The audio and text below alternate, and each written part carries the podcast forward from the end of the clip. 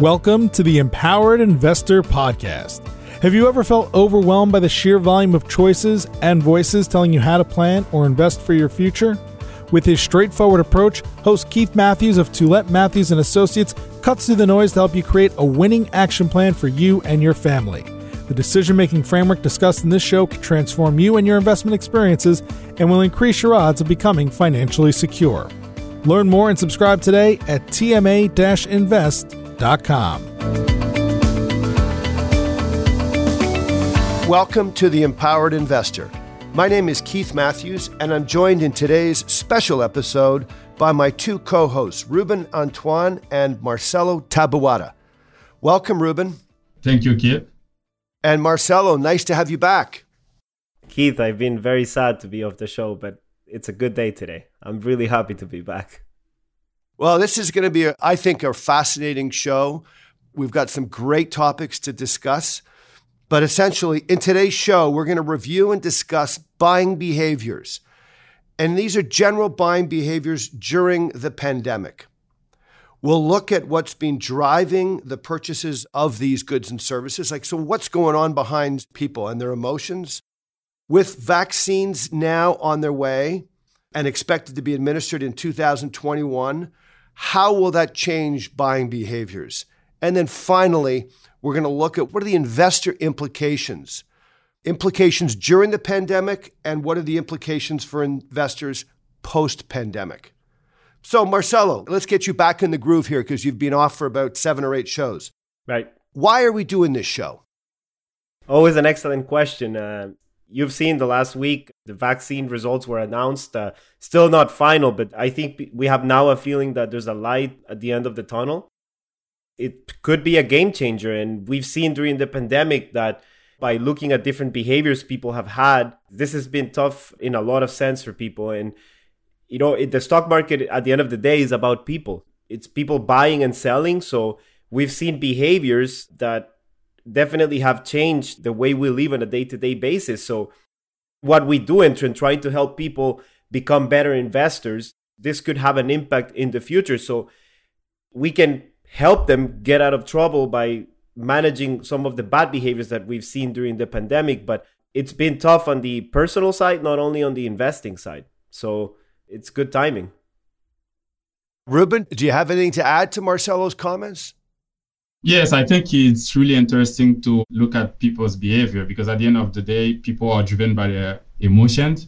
And when you look at the stock market, you know, they always said that the stock market is driven by the fear and greed of the people buying and selling stocks. So by looking at the fear that people are, are living because of the pandemic, the present fear that they are living right now, but also their worries about the future, we can see how this fear is influencing them in what they are doing in their day-to-day life and what they are buying. So I think it's going to be really interesting to discuss this today. Yeah, I agree 100%. So, what essentially we're going to do is, and maybe in the first 10 or 15 minutes, we're going to kind of review and discuss what people have been doing in their day to day lives, what they've been buying, and what demand has been pushing things.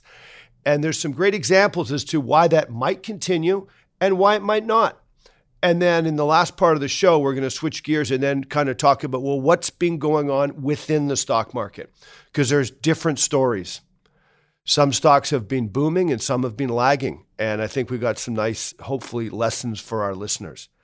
So, with that, Ruben, let's get into buying behaviors during the pandemic.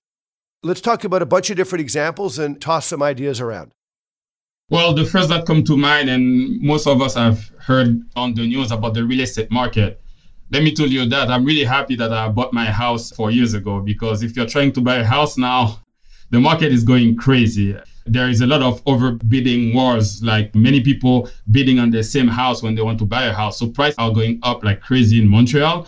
But not only in Montreal, you know, people from Montreal because of the COVID crisis, you know, people think that this is gonna last forever, kind of. So some people are buying bigger house, moving out of Montreal and going to the suburban area, and many of those people work in Montreal. So we may ask ourselves: Is this due to uh, what's going on? Is it rational that they are going further? You know, there is some area like Saint Jean sur Richelieu where the house are going up just because there's a lot of demand um, Granby, the real estate market is up 72% in Granby. Wow. It's crazy. Yeah, that's amazing. And for our listeners outside of Montreal, Ruben is referring to suburbs that are anywhere from 30 minutes to one hour drive outside the city core.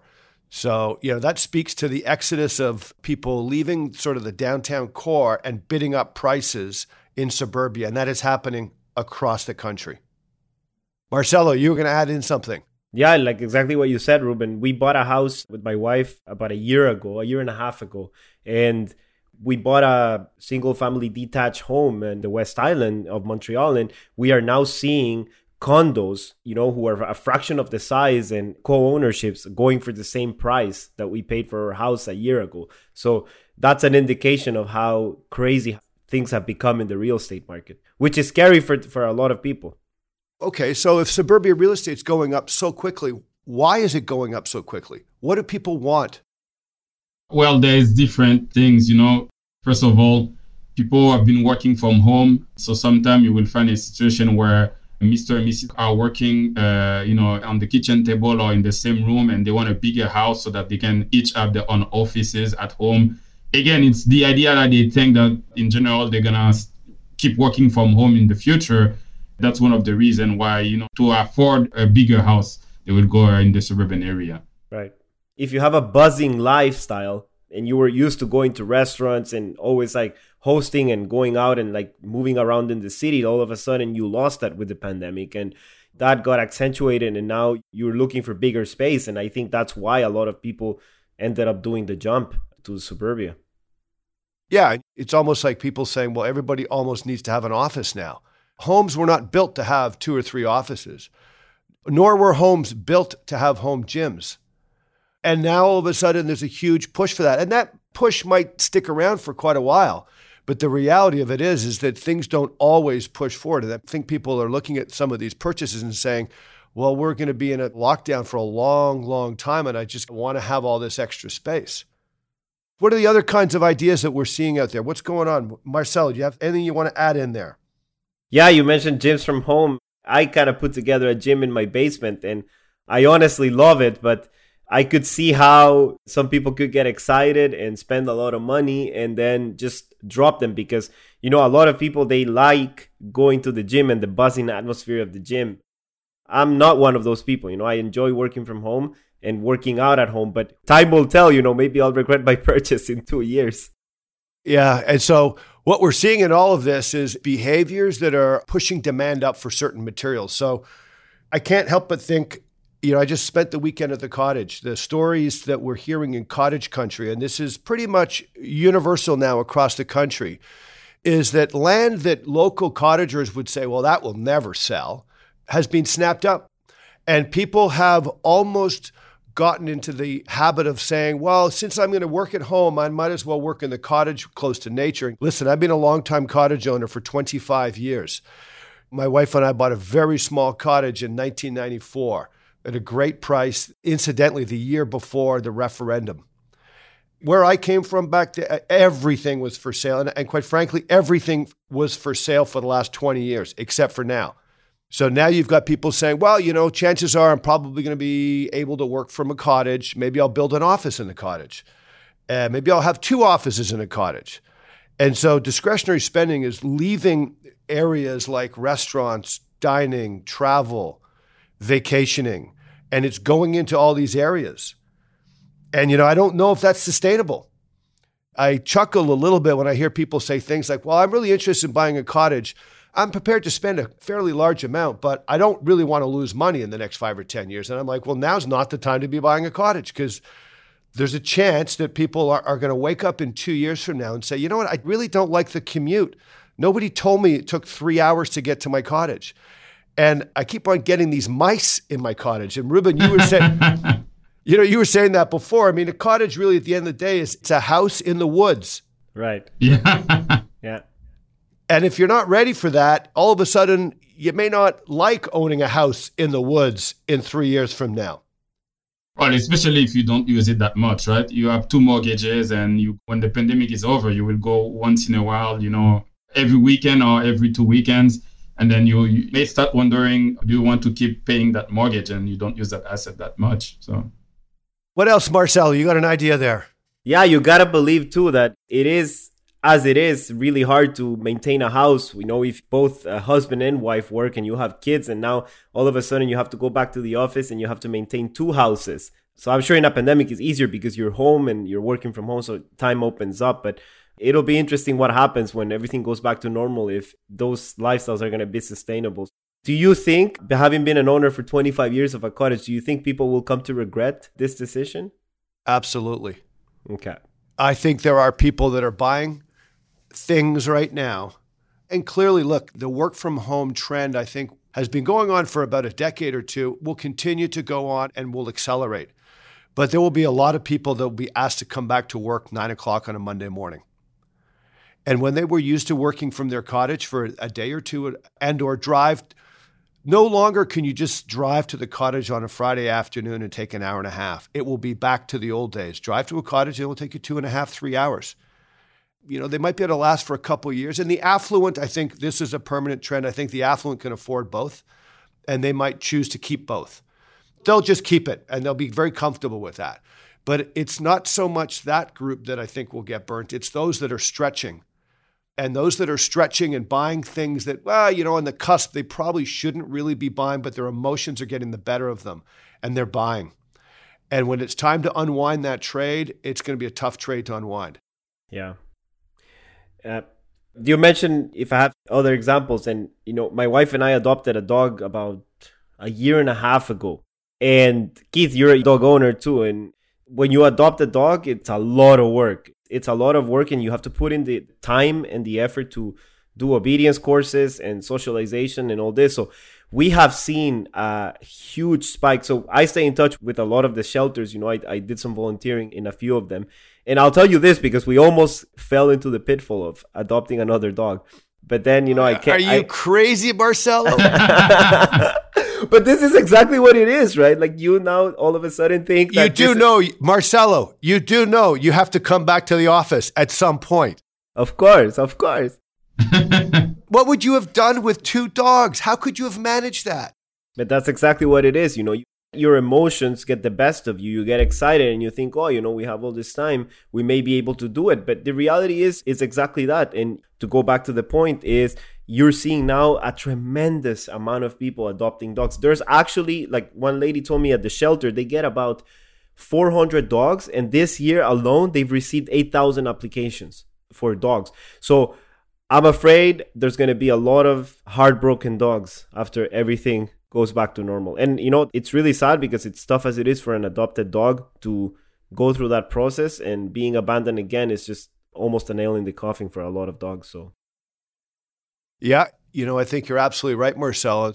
We'll see how that moves forward. So what are the industries, the big industries that have seen big gains in terms of buying behaviors?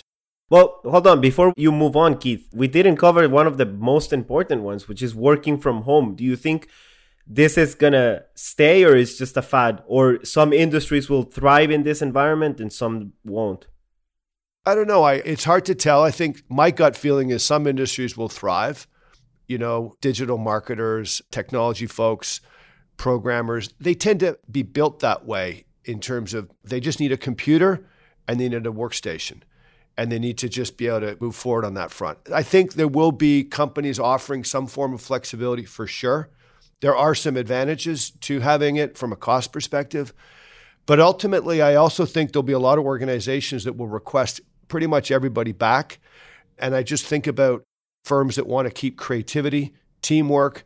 The younger generation need to be mentored. The cross training that goes on between an older generation and a younger generation, I think, is better off in a work environment you know, you just have to look. I think it was a month ago, one of the major US banks pretty much said productivity is down in the households. As soon as this is over, 100% of the people are back in the office. Netflix has something similar as well. Yep. Yep. So not everybody's all over saying work from home. I think we'll see more of it, but it's not obvious that everybody will be doing it.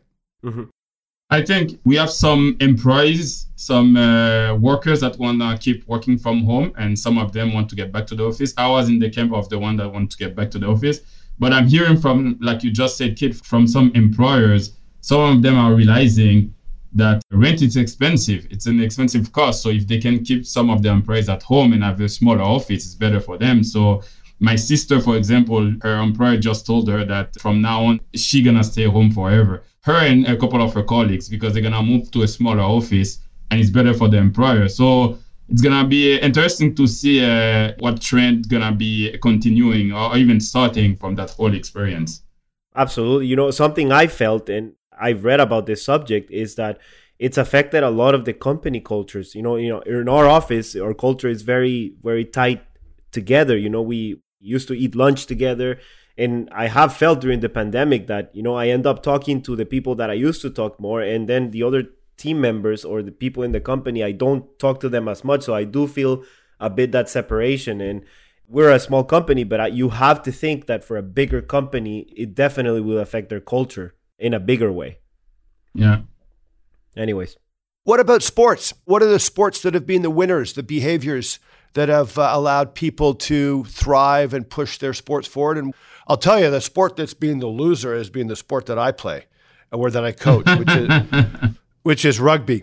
Yeah, but Keith, that, rugby has always been a loser to soccer, so don't feel so bad. so, I mean, there's absolutely in a scrum where you have to take 16 people and make them all basically hug and crouch and push. This is not golf. Yeah, yeah. You know, so golf would be a winner. What else? What are the other sports that are winners?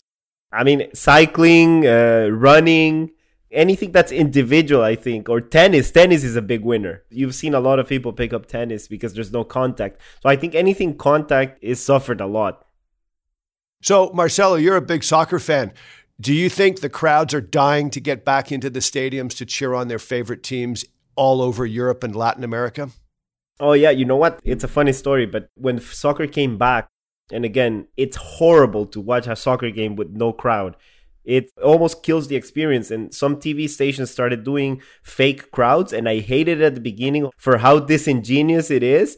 But then given the option i always ended up going back to the crowd sound because it was so horrible to watch a game without the crowd which makes such a big part of the game. But the problem is that a lot of the teams want the fans back, but they're not willing to take the risk because most of the revenue, anyways, comes from the TV contracts. But it's going to be interesting how that affects the fans' perceptions of the game. So I'm sure this will translate into every other sport, but it's definitely not the same. Absolutely, 100%. So, I mean, that's part of the group that have sort of been losing out in this pandemic. We've covered the winners. The losers would be behaviors that are linked to travel, vacation. There's not as much need for clothing. What are some of the other losers behaviors that have led to industries or sports or anything that's kind of on the down or on the decrease? Hmm.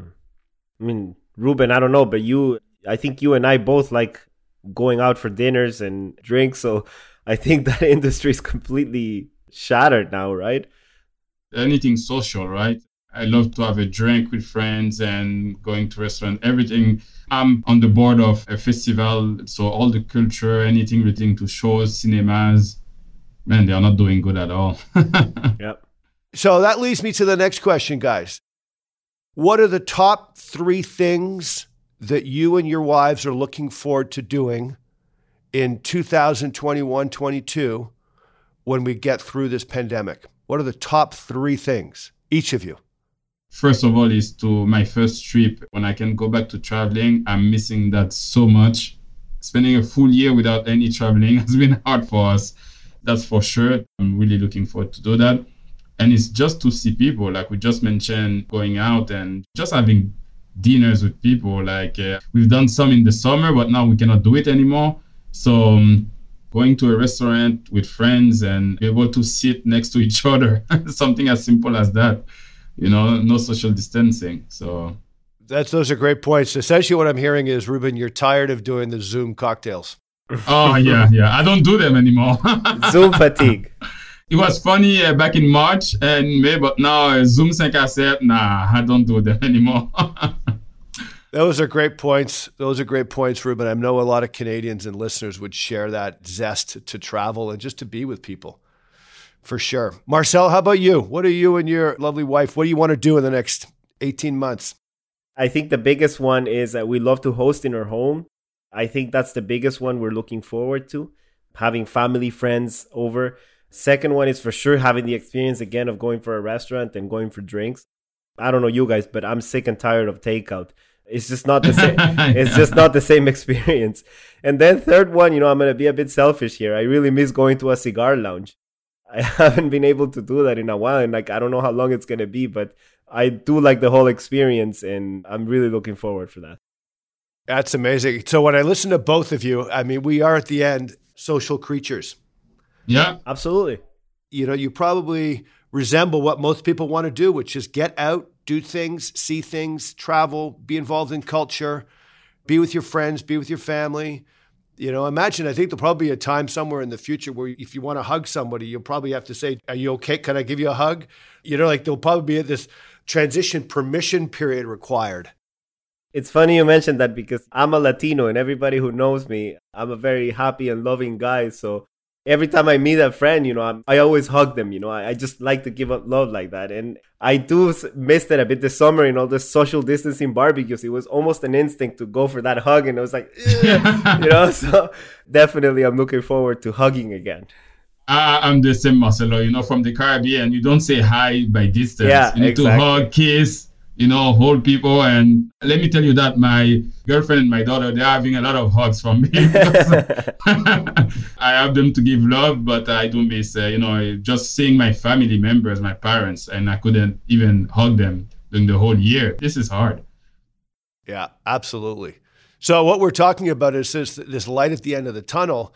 I think most people, when you think things through, and you see the behaviors that the pandemic created and the pent up demand for certain types of goods and services, I think most people can see that there will be some form of reversal. There'll be some form of going, not necessarily back to the way it used to be exactly, but definitely a lot more of what we used to do. Let's transition the conversation and for the next five or six minutes as we wrap up now, let's transition it into the investment world. Because just as we got all these buying behaviors in the personal world, these buying behaviors have also been occurring inside the investment stock market world, where you've got thousands and thousands of companies out there.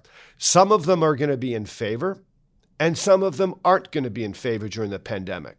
And what will we see happen thereafter? So, Ruben, you got a couple of stats with regards to two things the triple Q, which is the NASDAQ 100, and we chose that is the in favor security. And then we chose the out of favor, which was US small value companies. So, Ruben, why don't you share the results so far? Yeah, so I look into the performance of Invesco Triple Q, which is mostly representing, you know, tech stocks and growth stocks. And like Kit said, the other one is the Vanguard Small Cap Value ETF. So to compare the other side. So the year to date performance as of the end of October for the triple Q, the growth stocks, is 27%. Just to be clear here, then what we're doing is we're going just prior to the US election and just before vaccines here. So we're in the thick of the pandemic still, up to October 31st, technically. Exactly. So we're going to start with that and then we're going to discuss the more recent performance in terms of including the month of November in there. So, like I was saying, the triple Q1, the growth stocks and tech stocks, year to date until the end of October, 27%. And the Vanguard small cap value, so all these other industries and sectors that didn't benefit as much from what's going on, Vanguard small cap values was down 16%. So uh, you can see here with the performance of each side, which one were the winners and which one were the losers as of the end of October. Yeah, these are great stats because this speaks to this idea that even within, for example, the S&P 500, you've got a dozen stocks that are holding up the entire index. So there was this discussion that the five FAANGs or the five technology stocks are holding it up, but really the S&P 495 was still negative.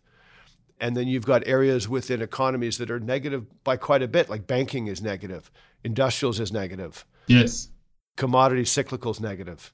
Those are great examples so far up to October 31st, Ruben. Yes, yes.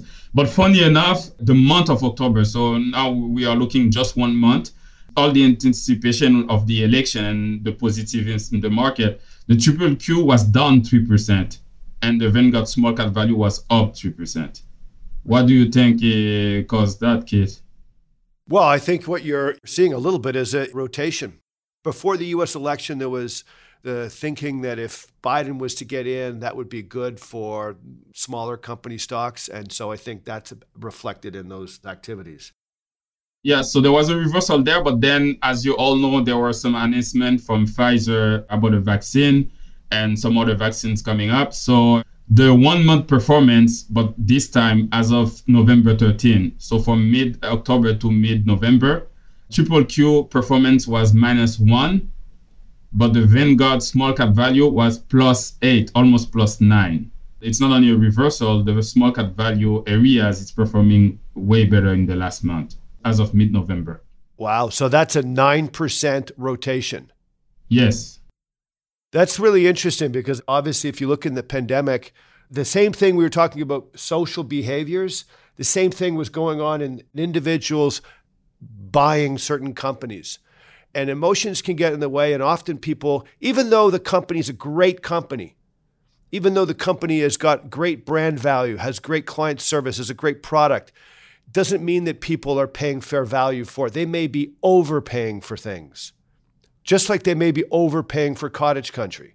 Yeah. Can you give some example of these companies, Kit? Well, I mean, I think the companies that were really in vogue were the social distancing stocks, or what they call it the stay at home stocks. That would be Netflix, Amazon, Shopify, Zoom, Peloton, the biking company, and growth stocks in general.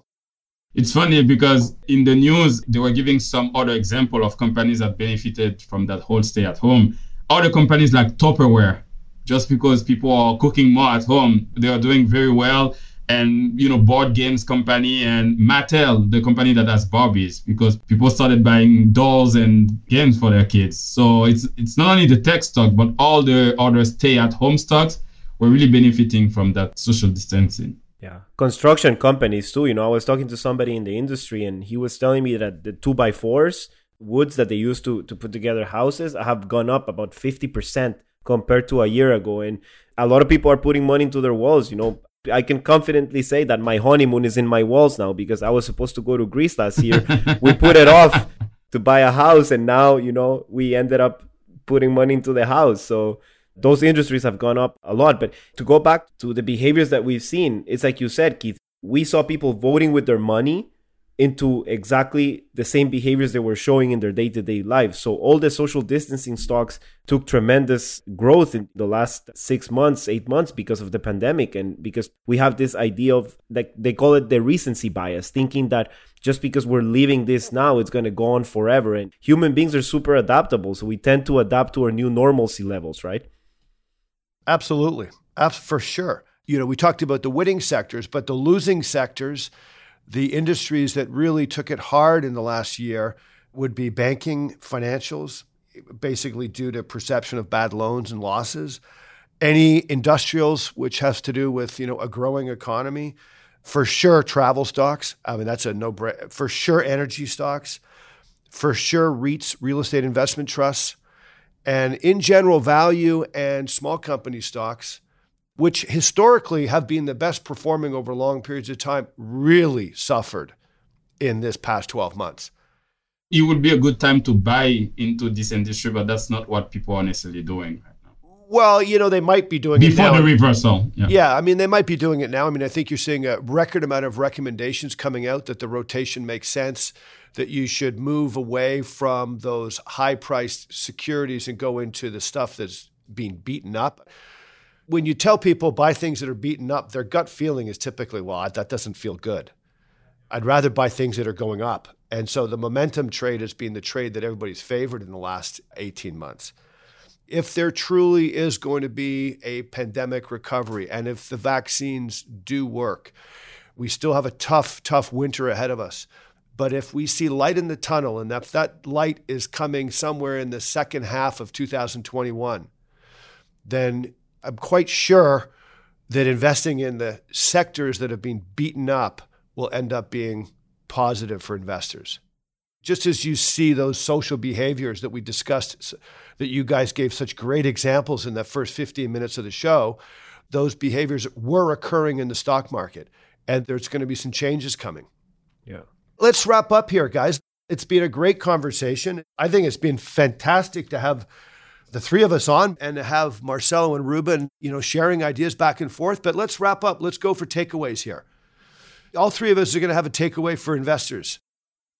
Yeah, me, my takeaway will be um, as a summary to all what we just discussed. In the past, he had served uh, investors to have a contrarian view, meaning to buy into things when they are not doing well. So I would say on the optimistic side, I think the future will be brighter. So as an investor, now would be the time for a long-term investor to be buying into areas or sectors that are still um, low or bidding up. So I will encourage people to try to stay away and manage their emotion and uh, invest wisely. And besides that, to stay safe and well.